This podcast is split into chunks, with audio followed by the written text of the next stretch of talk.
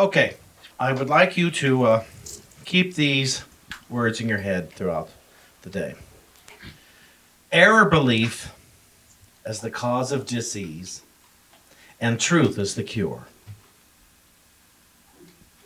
Error belief as the cause of dis-ease, and truth as the cure of it. And I always put a hyphen in dis-ease. So I'm not at ease. My body is not at ease. My mind is not at ease. I don't. I don't like to call myself sick, although I have experiences uh, of what people would call sickness. Today's talk is called "One Belief Away from Wellness," and today's uh, talk theme is about Phineas Parker Quimby. You know, I'm doing this series on the ancestors of New Thought. And Phineas Parker Quin- Parkhurst Quimby, if you want, but I prefer Phineas P. Quimby. He is some considered by some to be the father of New Thought. Uh, Emma Curtis Hopkins is considered to be the grandmother of New Thought or the teacher to the teachers. I don't know that uh, Mr. Quimby would have called himself the father of New Thought, but he worked almost entirely with thought as the cure for what ails us, and thought as the cause of what ails us. And, and to look at it, and it's not about, okay, what do I do now? It's not about blaming ourselves, because that's a thought that creates dis-ease. You know, self-accusations. Don't make up what other people are saying to you it's just because they say it this way doesn't mean that's what it means. And sometimes you might have to have the courage to ask someone, "Can you articulate more fully what you what you mean when you say this?" So rather than say, "Oh, they said I'm an awful person." Well, where did you hear that in some some of the statements? Oh, they said I'm to blame for all that ails me. And it's not about blame. Blame is a thing people use to win or lose. It is not something people use to communicate in a healthy way. Mr. Quimby comes out of New England, and he was not a doctor, he was a watchmaker. Why wouldn't he be? uh, but he had a scientific analytical mind. And uh, in 1836, Mr. Quimby was introduced to mesmerism. You ever heard? Familiar with mesmerism? It's hypnotism, basically. It's, it's the beginning of hypnotism. So he was mesmerized because there was a man named Charles Mesmer who created this technique hmm.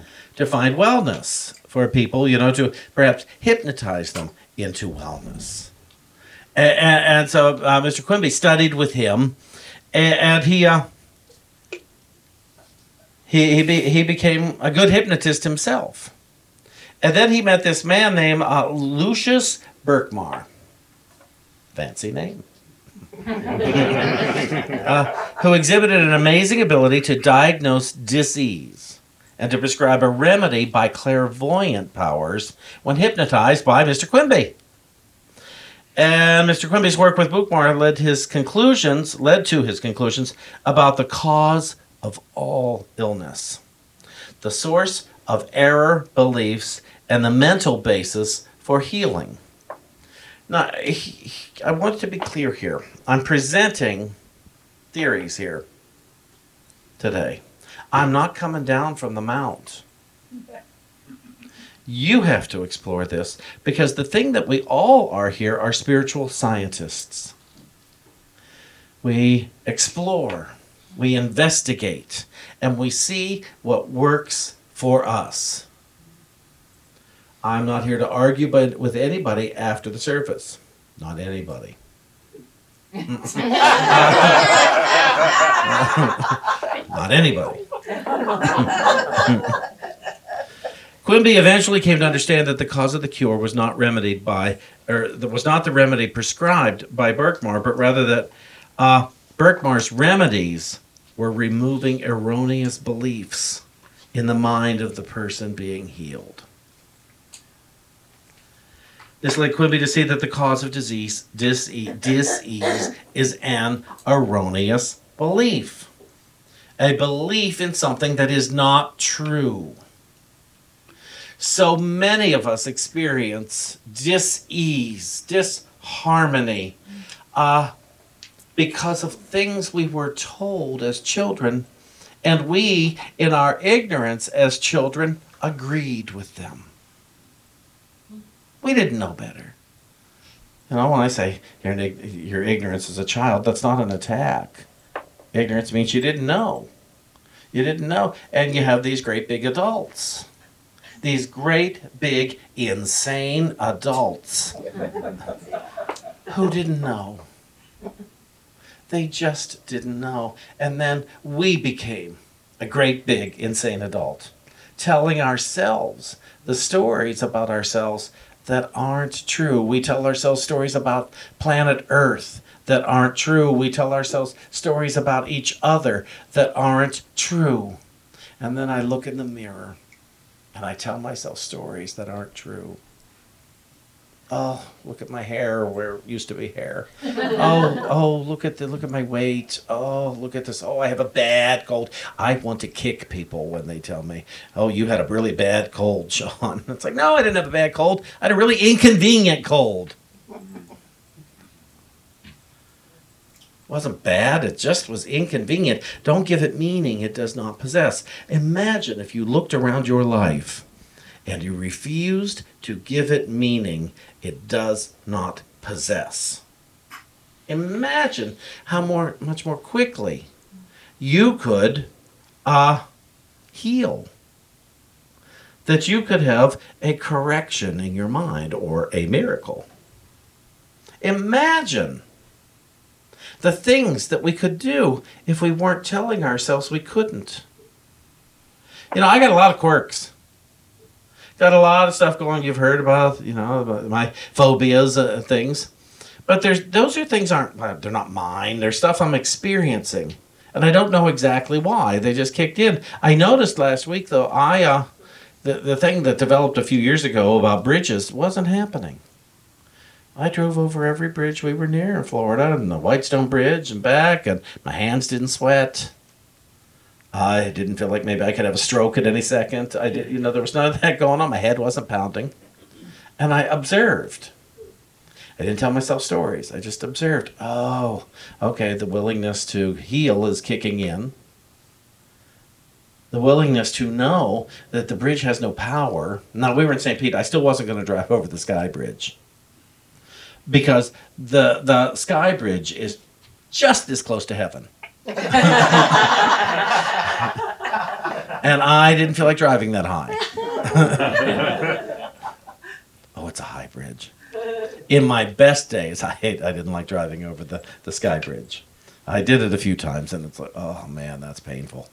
And uh, mentally St. Pete. It's on the way to Sarah. If you go from St. Pete to Saratoga, Sarasota, it's so,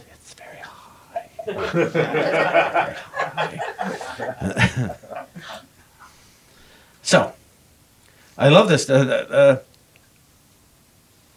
man is made up of truth and belief. And if he is, uh, where'd it go? oh, and if he is deceived into a belief that he has or is liable to have a disease, the belief is catching and the effect follows it. Remember, cause, effect. Cause, effect. I, I, I, if I have a cold, I look say, oh, I'm miserable because I have a cold. No, I am miserable because I have a belief in colds. I have an erroneous belief in sickness. That's what the misery is. Most of us just want to get rid of the symptom and uh, not think about this deeply about things. You know, it's like, oh, why me, God? Really, another cold? Really, me, God? Why this? Why me, God? Why this? Why not you? Why not you? This is your chance to heal your mind, your spirit, your body. Why not you? The cure for the erroneous beliefs that cause disease is the truth. Capital T, truth. What is capital T, truth, for those of you who don't know? It is that which does not change. It is not about opinion. It is not about something temporary. When I use the word truth, it means that which does not change. When I use the word principle, it is that which does not change. When I use the word love with a capital L, it is that which does not change. I had to find some way for myself to communicate to my own mind so that I would could know what I'm talking about without compromise. And so I pass this information along whenever anybody's willing to listen. And so you seem to be today. So I'm passing this information along, and, and we're going to go from there. So uh, Quimby is saying disease is what follows an opinion. How about that? Disease is what follows an opinion. It is made up of mind diverted by error. And truth is the destruction of this opinion. And that's why I use the technique spirit. Tell me the truth about this. Tell me what to think about this. Spirit, spirit to me is that highest voice within my me. It's uh, I, I don't tend to say God, tell me what to do. I, I try. I'm working more and more at not getting God, trying to get God to do something, because God doesn't do anything. God has already done whatever God will do. Now it's about me accepting it whatever I want. And if I'm praying for a new bicycle, which I'm not likely to do, but you get my point. Uh, uh, if I'm praying for a new bicycle, what I'm actually asking is myself to give myself a new bicycle. If I am praying to release weight, I'm, I'm praying to myself. I am consciously acknowledging that there and infinite wisdom is a way to do that.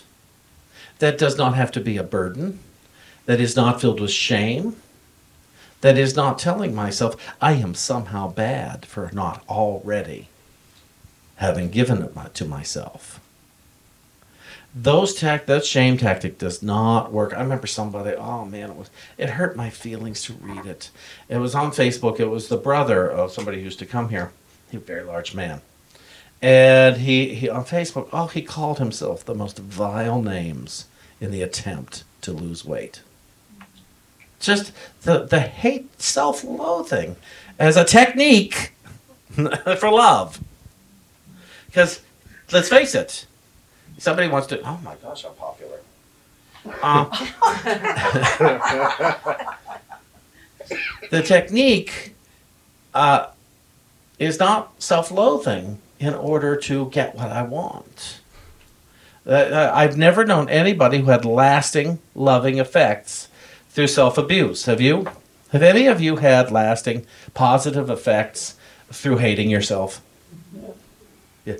We don't. We also don't have lasting, loving effects by hating our neighbor. None of us. We may keep them away, because we don't want to deal with them. We don't want to look at them. Many of you have heard uh, me talk here about a neighbor we don't care for because we had an inc- we had an incident 15 years ago. And this week I said to David, we have to invite them over and sit down and talk with them. We don't need them to agree with us.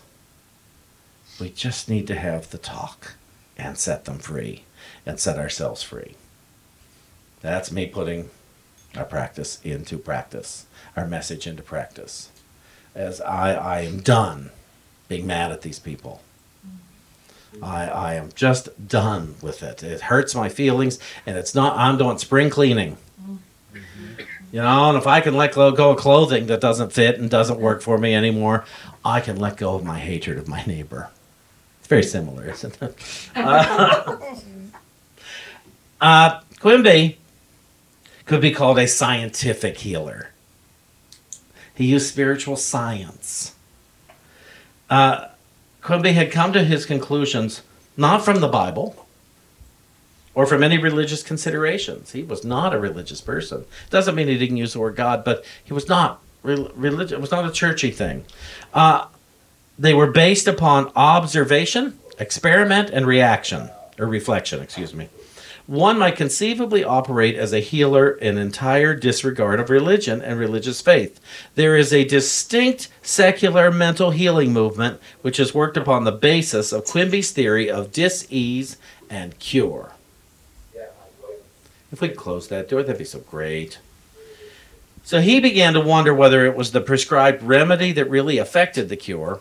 He discovered that sometimes Lu- Lu- Lucius uh, Burkmar descri- prescribed a simple herb that couldn't possibly do either harm or good. And uh, but that there was still a cure. He observed this. Quimby observed. Oh, wait a minute. So he's planting a suggestion in, in the client, in the patient and uh, he, well, placebo. Plus a placebo. Placebo. Okay, make Yeah. sure I pronounce it right. I thought I do, but sometimes I get lost in those things. And so, uh, you got a sugar coated nothing, one minister calls them. You know, a sugar coated pill that has no medicine in it whatsoever, but take this every day and you'll feel much better. And, uh, and they did it showed oh it's in the mind. It's not in the body. It's in the mind. It's not in the pill. It's it's in the mind. And, and i and i really like that. So he began to explore the possibility that the cure could not be attributed to medicine but to the patient's confidence in the doctor or the medium or the channeler what have you. Quimby as a researcher began to move on. And he left many of these things and eventually turned his back totally and completely on medicine now, I want to be very clear here. At Unity, we do not tell you not to go to the doctor. We don't tell you to take this stuff, not to take this stuff. That's not our place. That would be malpractice on our part. What we do tell you is pray first and listen to what answer you get. Pray first. Sometimes I used to say, go to the doctor till you know you don't have to go to the doctor. But pray first. I also strongly encourage you to remember the doctor is not coming down from the mount either. You are in partnership with your doctors, with your medical practitioners. They have a mind, you have a mind. You have to listen and follow through with divine order.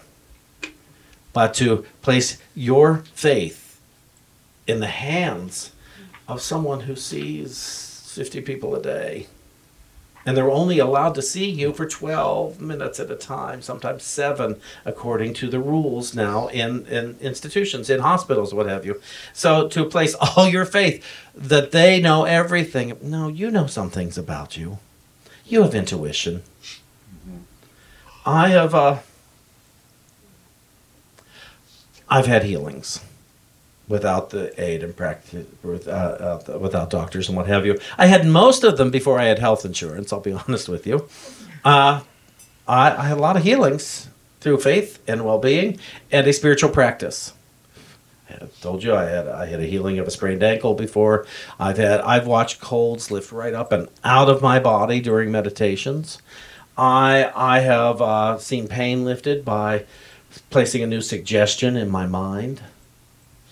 I, I've watched all this, and I did it because people, when I was people like me were talking to people like you in the audience, or people like me in the audience, I listened to them, and I thought, well, if they can do it, I can do it.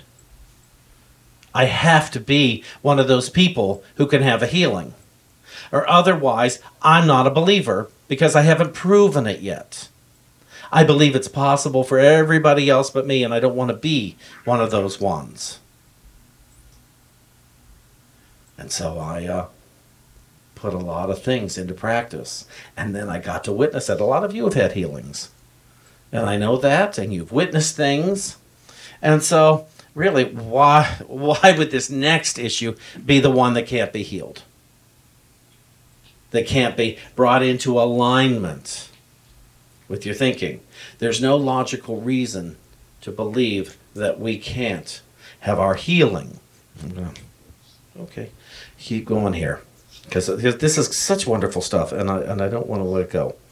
Um, yeah, a continuous round of experimentation proved that cures could come by a change of mind through suggestion without medicine. He began then to ask the question, why need medicine at all? And it appeared to Quimby more and more that what was most deeply involved in healing was mind. If only the mind of the patient could be effectively changed, cure could result.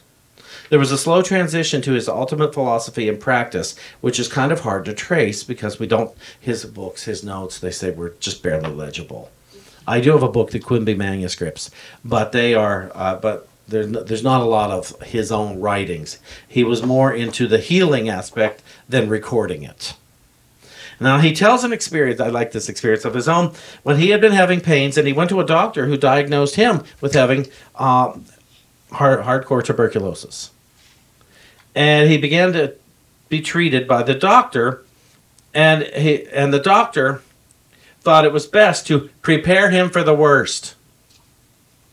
To tell him the worst that could happen as a result of having tuberculosis. And what Quimby noticed is he began to experience exactly what the doctor told him.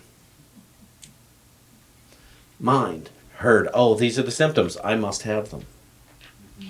Oh, uh, he got weaker and weaker, and he had he had, he developed all the symptoms of advanced stages of TB. He felt he was on the verge of death. Now he heard about this other of a man who had found help by riding a horse. Logical. Uh, riding a horse, which seems ridiculous, but he was desperate, and uh, he was too weak to ride the horse, so he got a horse and buggy. Uh, you know, get, get as close as you can to, to the healing, uh, to what people do. Now, it, what's funny is he went for a drive in the carriage, and his horse stopped at the bottom of the hill and wouldn't move. He, uh, he couldn't get the horse to move. He didn't have the energy to give the horse a nudge, and so he called to a farmer nearby. The farmer came and whipped the horse into action and whipped him very hard. The horse ran off frantically. He found himself driving the horse home in a frenzy of excitement. When he reached home, he felt as strong as ever and he was healed. the condition had totally disappeared. Remember, there was a seed planted about riding the horse and healing. And, and he did. He was not misled by this. He said that what was revealed to him about all this is that the medical diagnosis had been wrong. He didn't actually have TB, but he believed it because the doctor said so. I know that it's complicated here because we go to doctors and we're told things. What am I supposed to believe? I choose to believe all healing is possible. Now, Spirit, guide me. I'm open and I am listening. It also led him to realize that regardless of whether a diagnosis is wrong or not, if a diagnosis suggests certain tendencies in the person, he will have them. This is the opening the way to a lot of studies of psychosomatics and the suggestions of the symptoms.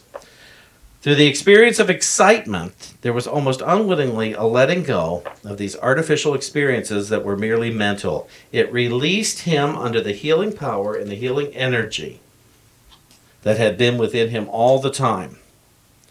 Remember these words error belief as cause of disease and truth as the cure. Error belief as the cause of dis- disease and truth as the cure of disease. We were guided, we're guided, guided biblically, we're guided by so many to know the truth, to know the unchanging and unchangeable truth. We are guided in so many places by so many teachers. And you will know the truth, and the truth will set you free. You have to want to know the truth. You must desire it at all costs. You must desire the truth. The truth is never that you're doing this to me, so I am stuck. The truth is, I am loved with an everlasting love because I can't not be loved. No one makes us unhappy. We decide to be unhappy. No one makes us sick, despite the statement, You make me sick. It's not true. You did not make me love you. I decided to.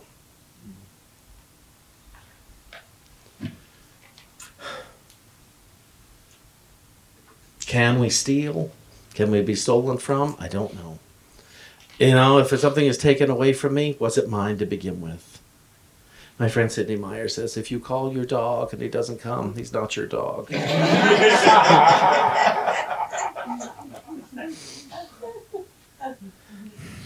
Error belief is the cause of disease, and truth is the cure. Please take that with you today and uh, play it out in your mind. Error belief is the cause of inharmony, and truth is the cure. Error belief is the cause of poverty, and truth is the cause of cure. Error belief is the cause of all that ails me. Don't hate it, observe it, and get on board with discovering what the truth is. There is truth, unchangeable, loving, kind, generous truth that will heal us all in our mind and then in our body. Thank you.